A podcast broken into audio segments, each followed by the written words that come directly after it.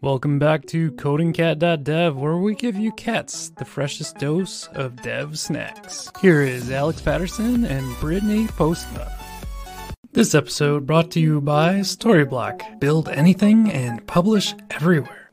Welcome, welcome. I feel like I haven't said hello in you know a million years since I've been gone. So, uh, just getting back from vacation. We're probably a, a, couple episodes behind. Usually, I record a bunch before I take off or something, but uh, got lazy this year, which feels weird to me. Usually, like what we record like seven episodes before I take off. We try, but then sometimes you just get busy and things happen, and you have to take some time to recharge sometimes. So it's been nice. But we're glad to have you back. We're glad to be back. yeah, it's, it's super awesome. Uh, so I spent uh, two weeks in Africa, which was wild. It seems like crazy long and like super fast all at the same time, if that makes sense. I got to see what they call the Big Five, which I'm not going to get this right, but it's uh, elephants, lions, uh, I think it's leopard. Um, yeah, I'm not gonna get it right. um, so I saw like everything, which was incredible. A cheetah? You showed me a cheetah. Yeah, I don't think cheetahs are. not a big five? I found out the big five Giraffe? is the five that are most hunted or were most hunted back in the oh, day. Oh, that's sad. Yeah, it's kind of frightening. So, anyways, uh, also Brandon is joining us today to talk all about flight control. Welcome, Brandon. Thank you. Good to be here. I'm kind of curious. Um, let's so let's break into what I originally know Brandon from. So Blitz.js was kind of the thing that I don't know, for better words, put you on the map, right? Yeah, pretty much. And so, what like what do you still do with Blitz.js these days? Uh, so we we continue to maintain it um, part time. Um, we are are we are marking it uh, the 2.0 stable release. I think actually this week, um, and so yeah, continuing to to maintain it, to to fix it, add small improvements. Um, you know, it's it's kind of like old news at this point. and and JavaScript devs always looking for the shiny new thing. Um, so you know, it doesn't have doesn't have the buzz like it used to, but there's still lots of people using it for production apps and even starting uh, new production apps with it today. I don't want to go too far down that path because I know we're not here for Blitz.js today, but is it like similar to Redwood, what Redwood does? Yes, very, very similar. It's basically just another, a different approach um, okay, that cool. is built on top of Next.js instead of a, a GraphQL centric thing. Um, it also kind of really brought the RPC uh, back into fashion. Um, we were kind of the, the first framework really to to embrace RPC in this this latest few years, and now it seems like every framework is building RPC into it. So sweet, nice. And so, uh, prior to that, uh, before I knew you, like, can you give us a little bit breakdown of like why you started working on those type of projects and kind of got into this space to start with? Yeah, I've been a software engineer my whole whole career. Um, started as an intern in 2010, doing embedded programming, programming like microcomputer chips, controlling motors and lasers and stuff, which is kind of fun, but gets boring after a while. And I was like, I want to be more creative. And I was like seeing, you know, JavaScript shops, like agencies or whatever with their like ping pong tables and fancy offices. And I was like, that's what I want. Like I'm in this boring gray cubicle. I need something better. Um, and also like kind of got bit with the entrepreneur bug early on. I was like, kind of realized the power of of software and, and how scalable it is. And so even a single person can can build like a decent pretty large business through software. And i was like okay i'm, I'm to do this one day and so kind of been working towards that. Um, the the first kind of step i made in that direction was become a consultant do freelancing for about four years. And that was like that was a big step you know like going from a stable job to I don't know where I'm going to get my paycheck from, uh, but that was like the best thing that I could have done. Um, I, I went from working in the office to remote. Uh, this is overnight. I went from working in the office to a remote, went from 40 hours a week to 30 hours a week, and almost tripled my income. Wow. That's incredible. How did you have enough um, like work coming in at that point to, to be able to do that? Well, I didn't. so I I was actually moving uh, states at that point from Minnesota back to Ohio, and like I basically I had to I had to quit. Uh, so it was a forcing function for me to kind of make oh, this sure. move. Um, and so I had been, I knew it was coming up. I was trying to find work. Um, but a month before the move, I still didn't have anything lined up. So I went ahead and told the, the my employer, was like, hey, I'm leaving. Uh, but like, I know you're, you've lined me up to build this new web app. And really, I'm the only one that has the, the skills to do it. Um, I'm happy to keep on as a contractor and build this thing for you. And they're like, sure. so it worked out. That's awesome. That's always like the best scenario, right? Like you're not like taking anyone off because you're leaving. You get work to continue going. That's that's amazing. That's really cool. And so that so that kind of led you into like you saw Next.js and that's when Blitz started, or is there a bunch of hops before that? Yep. Um, you know, I got into web programming through Ruby on Rails, so that's that was kind of my background. But as a consultant, I was entirely JavaScript and TypeScript and React, and that that's what I really love the most. But I really missed that developer experience that Rails had. There's just so much value in a batteries included framework, and even still, I, I, reminisce about going back to Rails because it's just it's just so great. Um, so many so many things I love there. And I'll get I'll so, give my Rails code base to you that I work in. I might have to catch that same bug every time I've gone down the Ruby on Rails side of things. I'm like, I don't get it. Uh, I don't get it either. I think it probably depends on the code base you're in, but I need yeah. to spend some time over there. So yeah, I um, was just kind of earning yearning for that sort of developer experience and had the this idea of, of of creating this sort of Ruby on Rails for JavaScript and React, and that's kind of where Blitz came out. Um, and it was kind of at a time in early 2020 before the pandemic had hit, but that that people there's a bunch of people kind of I don't know ready for something new, ready for something better and different, and so it really kind of struck a nerve, um, and so it got a lot of people interested in it. Not as many people actually ended up using it because at the end of the day, JavaScript devs like to build their empire from scratch instead of using a batteries included framework. Uh, but that definitely it, it taught me um, it, I got experience running an open source project. It was the first open source project I'd ever done. I realized that I really like building developer tools and have a good knack for developer experience and even marketing develop, developer tools. Um, and so that's that really kind of set me on the path. Did you end up like learning a lot from, especially on the, like the DX side and getting responses from people when it's such an open, large open source project like that? There's a lot of like negative feedback, positive feedback. How did how did you handle that? And like, how did you adjust to it? Actually, didn't have hardly any problems.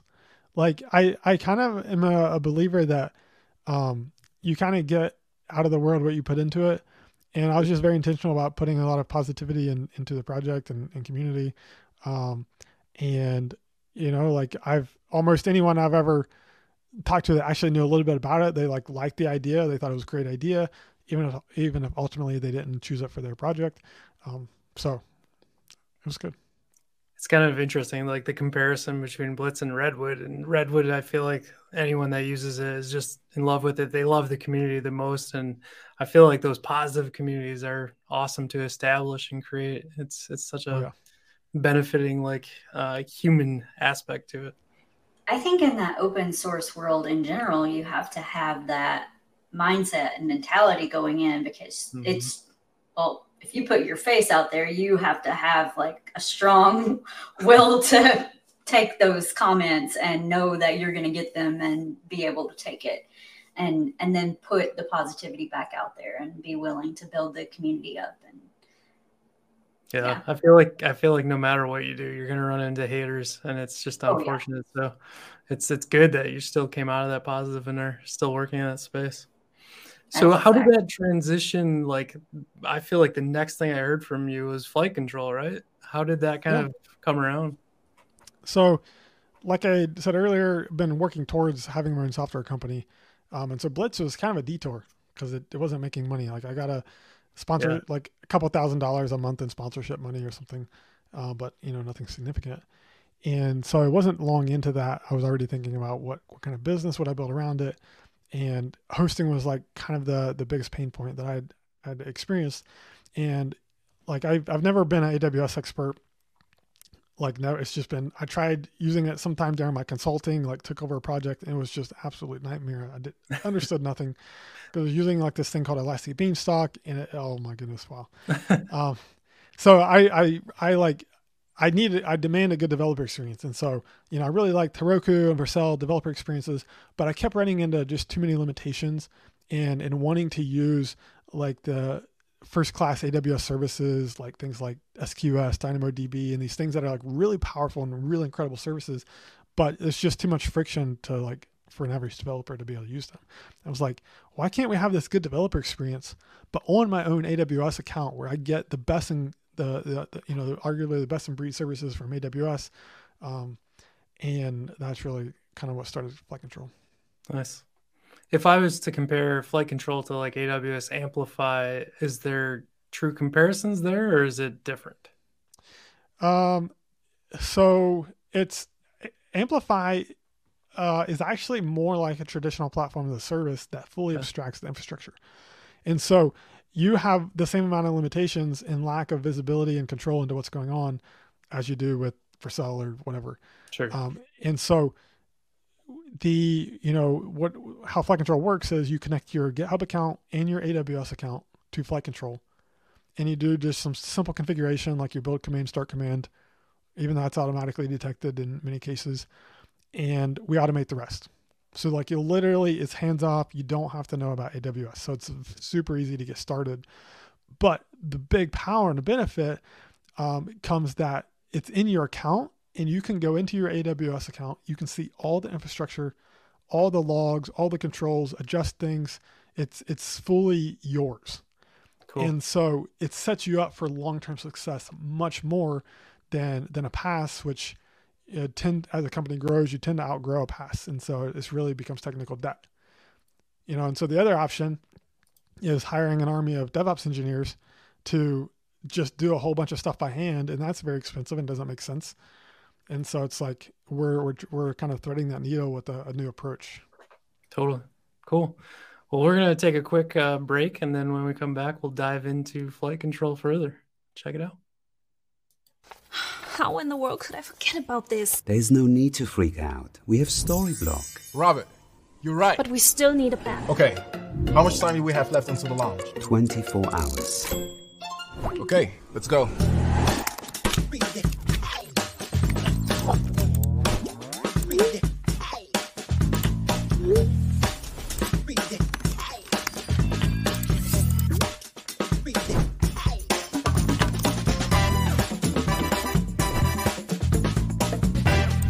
We are ready to publish. So let's get this baby online.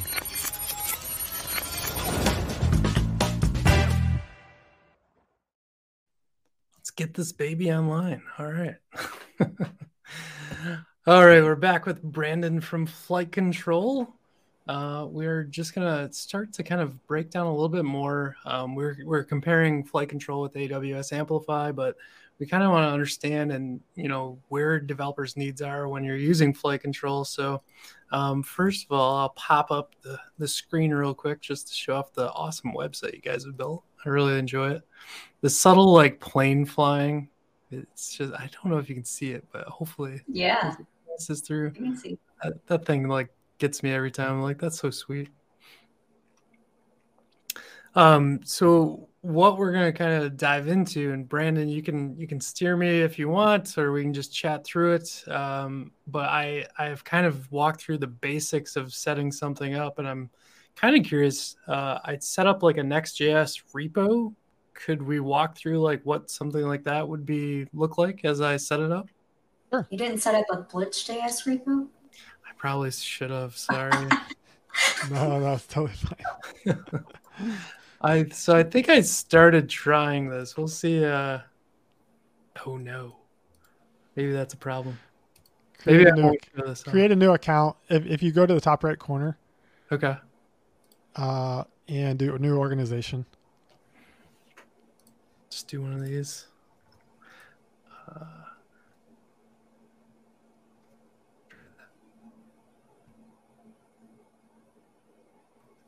sweet.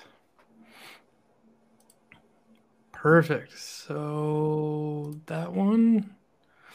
So at this point, I, I basically what I had was just a bare Next.js setup, create next, um, and that's sitting out in our repo.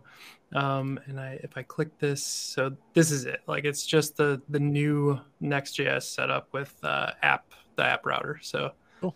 all this is. Um, and it's already kind of picked that up because I gave it just the single repo access, and uh, we're kind of walking through the the GUI config at this point. Is that correct? Yep. So we have two different configuration types. Um, your classic GUI config, which you, you'd be familiar with from like or Heroku, where it's, it's basically through a UI. Um, but we also support flightcontrol.json, which is a infrastructure as code.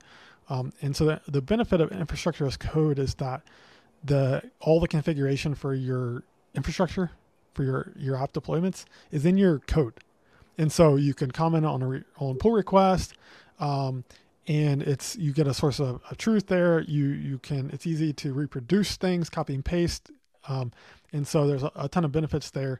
But the problem with traditional infrastructure as code like Terraform is that it's very low level. Yeah. And so it's it's it's basically just as hard as using AWS through the console.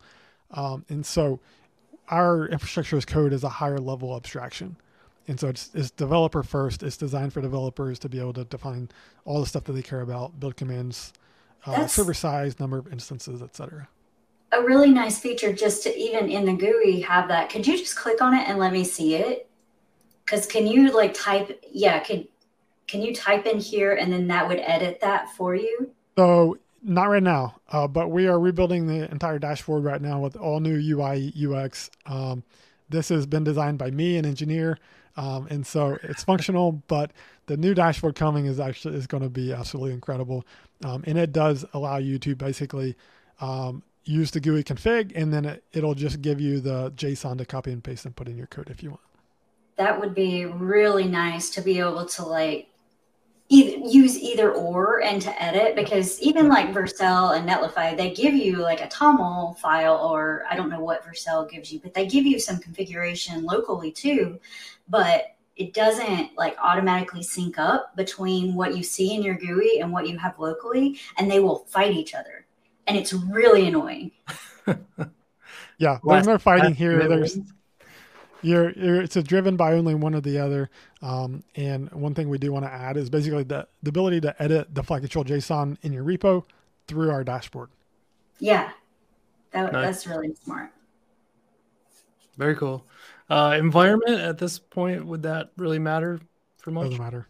So just go development, and then for mine, I'm just gonna pick Next.js. Perfect. So what do we have here? Like, I I know people are used to kind of AWS, they understand Fargate, but like, what are these different options over here?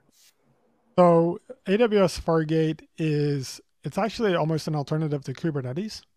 It's a container orchestration uh, service by AWS, um, and so it gives you long running containers, so not serverless functions. Um, and it looks like my camera is doing a little uh, silly dance. that should come back soon. Um, anyways, the yeah you so you can define your your instance size, which is your CPU and memory. Um, and then on the left side is your your build system. I'm not familiar with Nixpacks. What are what are those? Uh, Nixpacks is a. Are you familiar with Heroku build packs? I'm not. No, I never Okay, really did so- much on Heroku. Docker, yes. Heroku kind of created this concept of build packs um, for adding the the native dependencies that your app needs. So like whether you need Oh. Ruby or Node.js or like um, some kind of ImageMagick or some something like these native dependencies.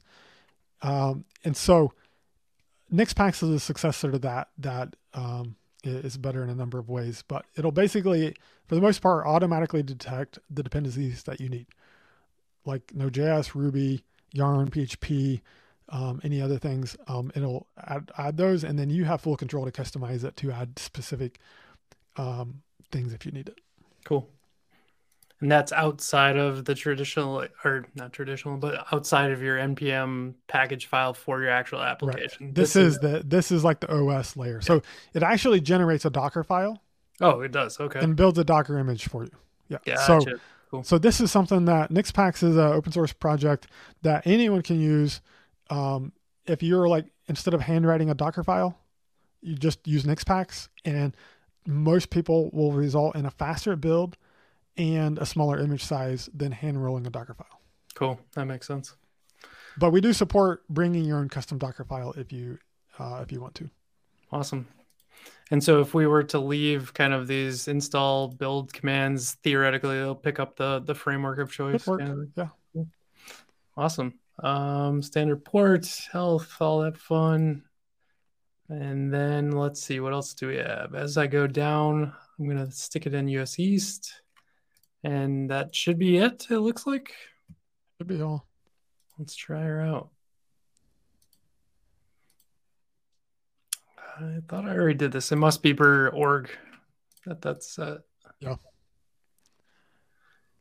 So the cool part here, if if no one's ever been in AWS, and you can probably do this better than I can, but um, there's there's this kind of cloud formation is uh, infrastructure as code like tool that is used, and this is one of the stacks being created. And it looks like you have provided like this flight control access unique code for each stack that's coming out. Yeah. So this, um, you might. Do you already have? If you already made this, I think you'll need to delete that existing stack. Okay, let me the, go. the previous. Um. So I think I have this one already. Yeah. Go ahead and delete that one. Okay. So this this uh, stack once it's created, it gives our account secure access into your account, and so we don't have to store any kind of security keys or whatever. It's all uh, AWS first class um, access management. Gotcha. Cool. All right, it's awesome. So it looks like uh, uh, environment is being provisioned. So if we were to look at this on AWS, we would actually see um, this kind of occurring in CloudFormation. So we use CloudFormation to create the initial infrastructure. Uh, makes it easy to clean everything up if you want to delete it. But um, on subsequent deploys, we don't use CloudFormation because CloudFormation is very slow. And so Yes. we're doing everything we can to optimize for speed. Um, and so what we do is we surgically update AWS using the API. So we only change exactly what needs to be done, um, and it's much faster than CloudFormation. Cool. That's awesome. I like the So- surgically. so Reminds that you know we're seeing here the um, one kind of difference from using something like Heroku or Vercel is that it does take about 15 minutes to create a project. And that's because it's creating dedicated infrastructure for you. So they don't um, you know where like Heroku can have a server warmed up and ready to swap in ready for you. Um, so uh, but the you know it's just a one-time thing getting it set up and then you get that benefit of of no one else touching your your servers. Nice. And then every time like we're doing development and we push to the repo, is it gonna pick up and, and run the actual like Next.js build and all that fun stuff? Yep. so automatic git git push deploys um, you can we have preview environments um, and so the like i know there's a, there was a question around like when would you kind of outgrow vercel or, or something Yeah. um, so there there are i mean it, w- one thing is like if you're if you want to use a server versus serverless functions right? So most platforms only have one or the other. And uh, right now we only have servers but we'll be adding serverless functions later this year. I think it's really important for a platform to support both because they're they're not one size fits all. Like sometimes a serverless function is better. Sometimes a server is better. Um, like because sometimes cold starts can be too much latency for your your user facing request. And so the problem is when a platform only supports one then they're hyping up that that model as like the one solution for everything. Um, it's not really honest about what is actually best for you. And so uh, I, I think that is that is important. I think we we saw a lot of that with like remix occurring, right? Kind of that that similar model. Are they going to Yeah. be built like the lambdas off of like the AWS um, kind yeah of so it'd be it'd be very similar to Vercel's developer experience but using native aws lambda and so Okay. you won't have the the 10 second or the 30 or 60 second limitations that Vercel has. I mean, Netlify probably has similar. You'll get the full 15 minutes uh, that you'll get the the role uh, Lambda access. So Nice. What are like I, just in general because I'm kind of curious. Um, what are any other additions that you would see kind of going forward because you own all of the infrastructure? Can you swap out databases? Like what what does all of that look like then? So one of the one of the big things um, with this approach is that for preview environments, you can have a preview environment for everything. So not just your front end, but also your backend, your server, your database, your Redis, your background workers can all be provisioned temporarily for a pull request and then automatically destroyed. Oh, nice. So, So- like that's that's kind of like the Neon DB type of model for backend, like on a, a Yeah, actual sorta. like Yeah. commit. But it's instead of just one component, it's it's all your components together. Um, yeah, okay, cool. So why I know this is probably a loaded question. uh, Maybe there's right or wrong answer, but why would someone kind of go down this road instead of like a Vercel or Netlify? Is it just because of that? Yes, it's easy to like have your first startup projects, but like beyond that, things get a lot more difficult. So Vercel and Netlify are really great for front end. Like that's what they're focused on. Really, uh, just front end stuff. They have like the the comments on the UI for preview environments and, and things like this. But when it comes to backend, they're they're not like designed well for backend. They can do backend stuff, but but uh, most people running a serious app in production are going to are going to have too many limitations. Like they want they want to have their database more securely, like behind a VPC, and not have it open to the internet, which you is you can't do with uh, Vercel. Uh, maybe they just need more longer execution duration without being on Vercel's enterprise plan, or um, or just cost in general if you're doing a lot of heavy background processing, because Vercel has a 6.6 markup over AWS Lambda cost. Okay. And so if you're doing a lot of server processing, that, that uh, adds up really quickly.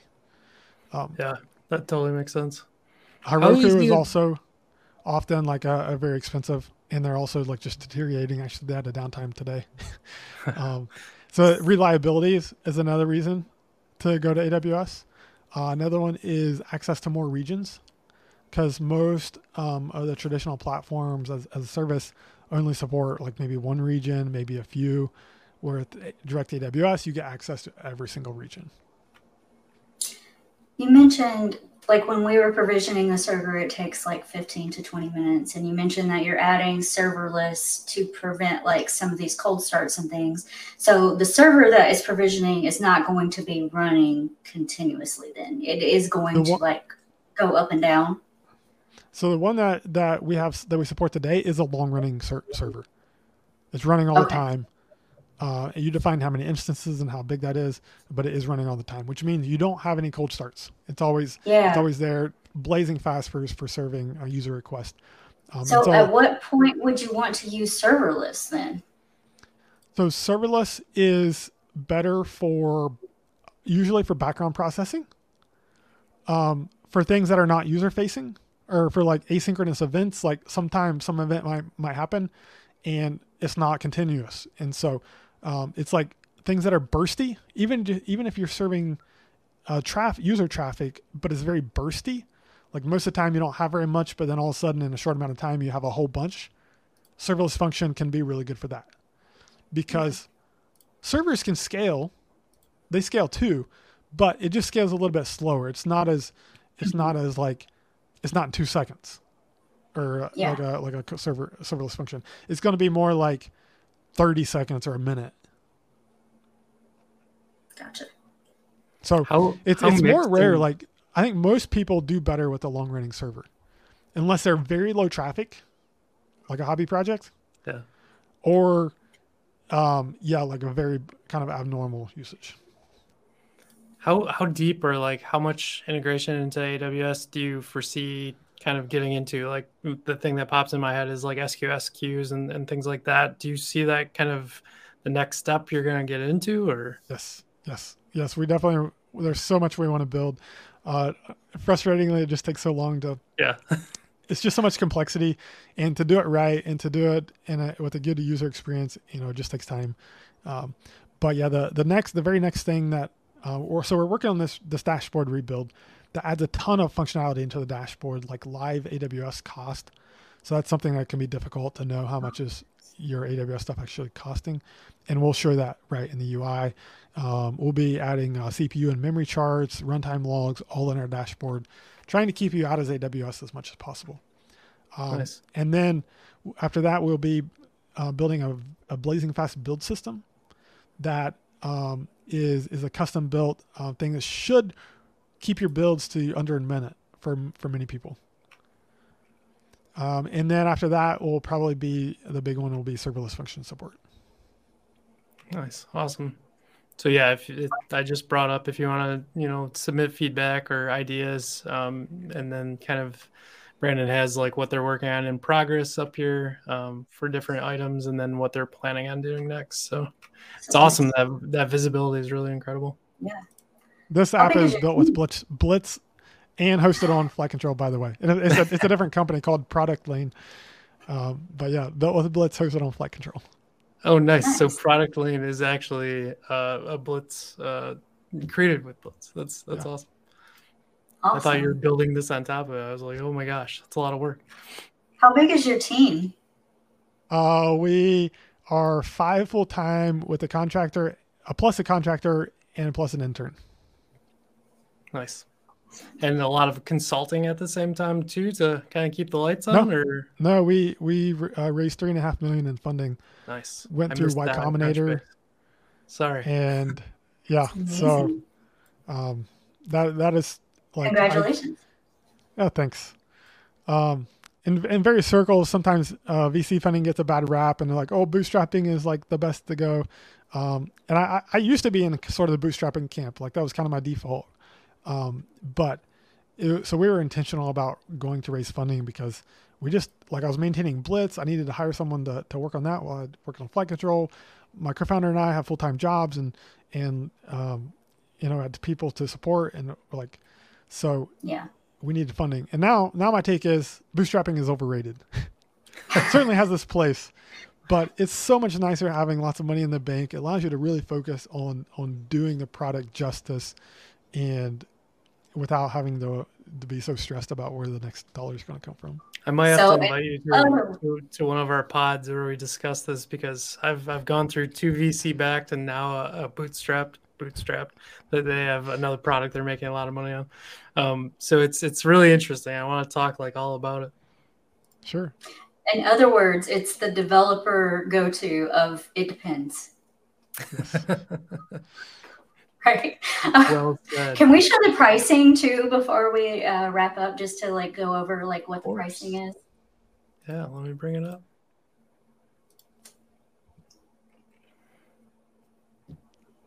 So free for individuals, um, and then self-serve plan for teams. That is twelve dollars per service per month, and forty-five cents per per deployment. So the the tricky part, or the the thing that kind of popped up that people might have caught, if I'm still in this free for individuals, that is the flight control side of it, but it might cost up to twenty five dollars ish on AWS services still. Correct.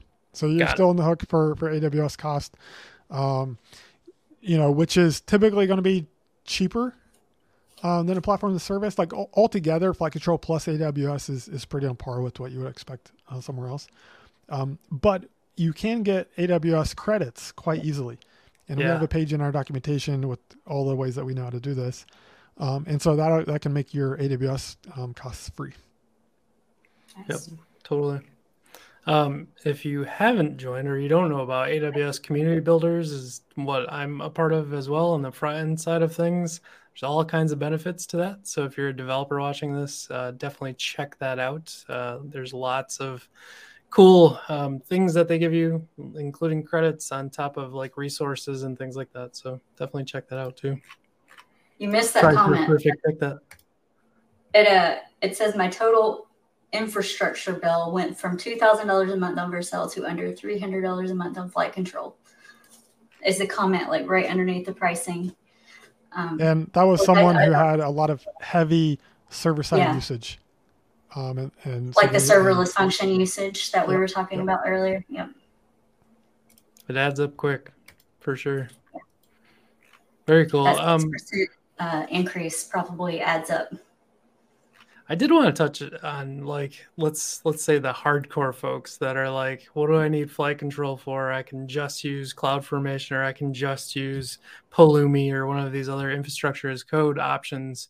Um, is there an argument kind of against that, like for Flightcontrol and kind of the like maybe not now, but in the future as well? So, I I would ask uh, these people to to really think about like, are you like, why do you think that you need to actually do it yourself?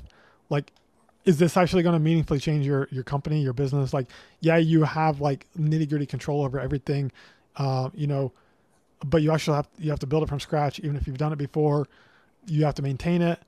Uh, your team's going to grow. Someone you pro- someone else is probably going to have to come along and maintain it, and maybe they don't they don't know how to, and they have to waste time learning it. Or you hire someone, and um, yeah, it gets the job done. But like, is it really worth it?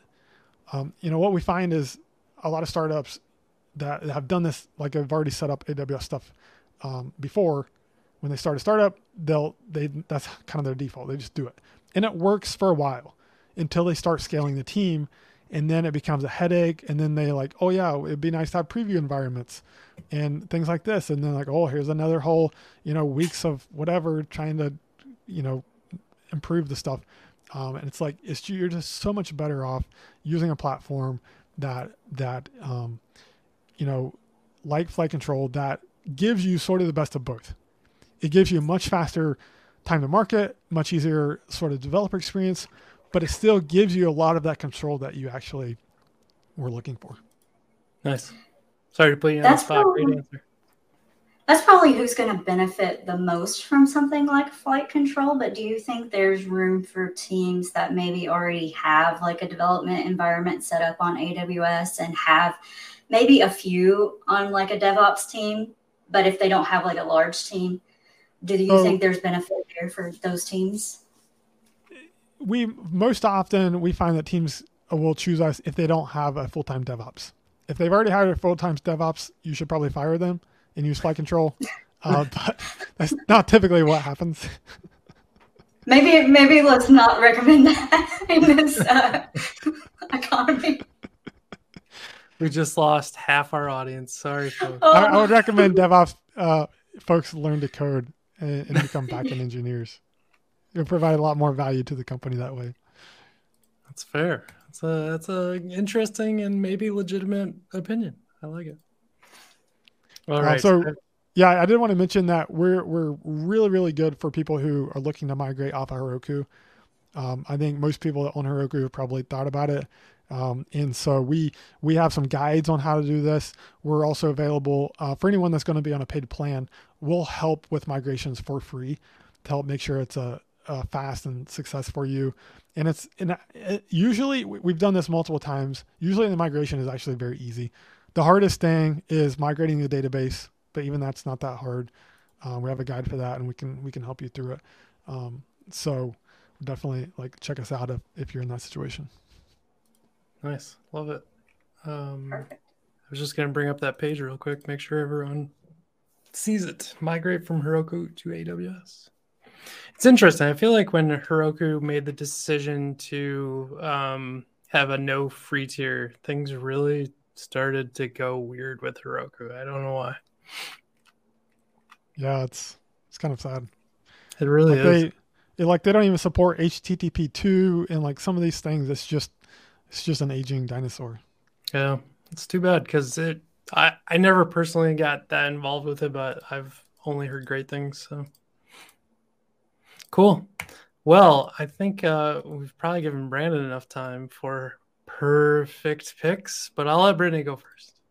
Brittany, can you can you tell the story along with this since you started us? I can. So I told this story before uh, and I got laughed at. So I'll tell it again. Um, I got this controller to play on my iPad when I was playing Diablo, which um, they have like an iPad tablet version of Diablo, and I enjoy playing that sometimes.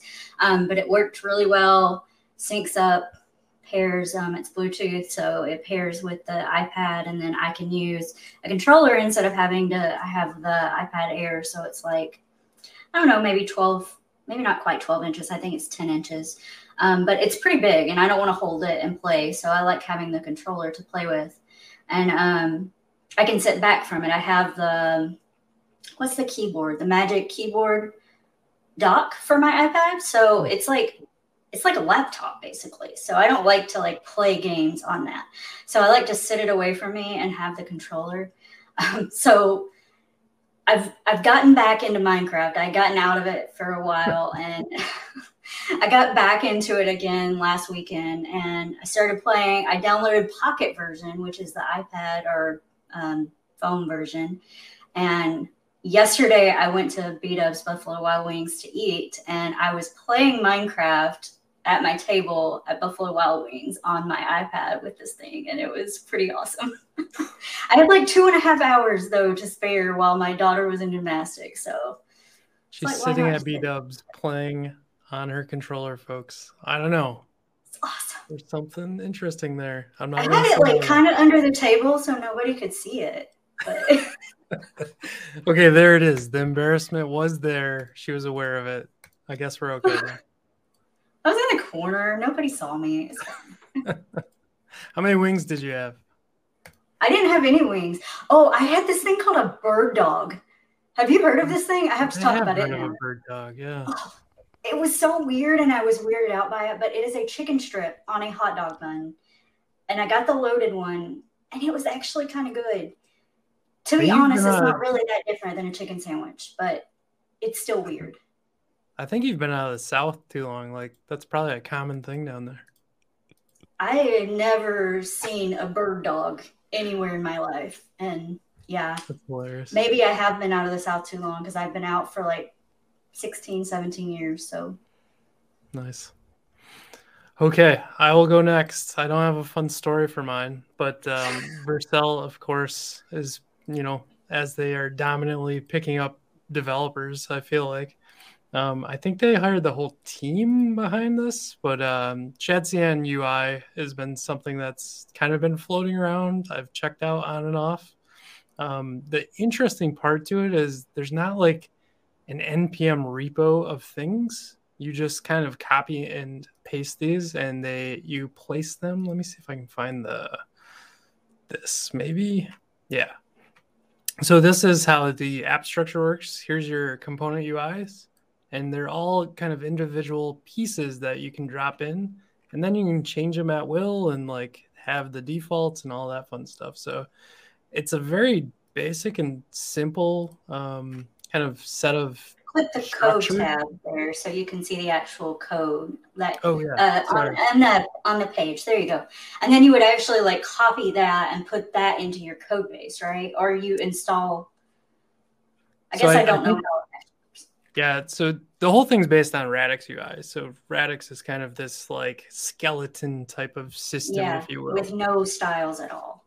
Yeah, and so you can basically start with these defaults and you pull them in out of your own components here. Like it's not it's not actually an npm repo that you're pulling it from. So I think this is how to use it. Can you scroll down to the installation? Absolutely. I think that shows like what you would.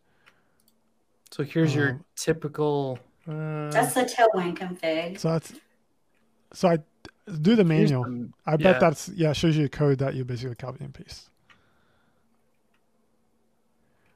I I'm a big fan of this approach. Like, I I almost I I was work. This was in 2018, I think. I was working on uh basically this exact thing of I a need to component do it on my library that was copy and paste because I like I'm a big fan of the of copy and paste so that you get started very easily, but then you own it, and you, you're not uh, at someone else's mercy.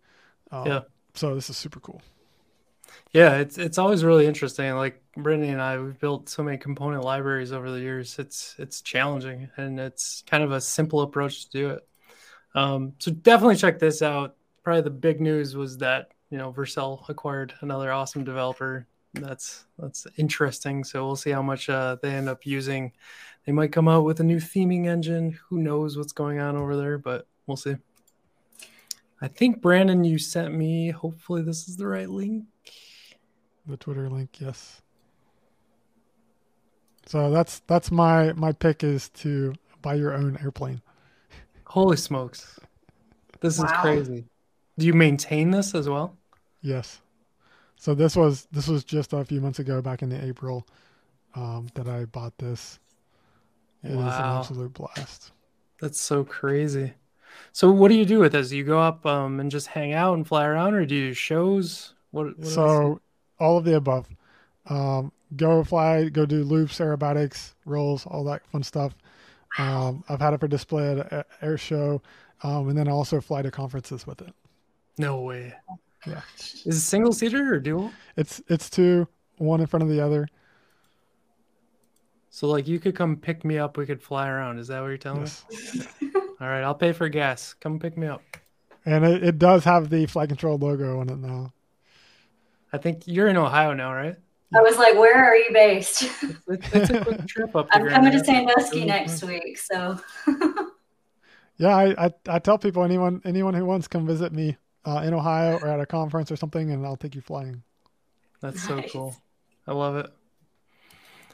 Very good. Well, if we haven't covered it enough, definitely go check out Flightcontrol. Brandon is going to be uh, working on that for probably, you know, a while in the future. Yeah. So, Hopefully, we'll IPO someday. exactly. That's the goal. All right. Well, thank you, everyone, and we'll see you next time. Thank you.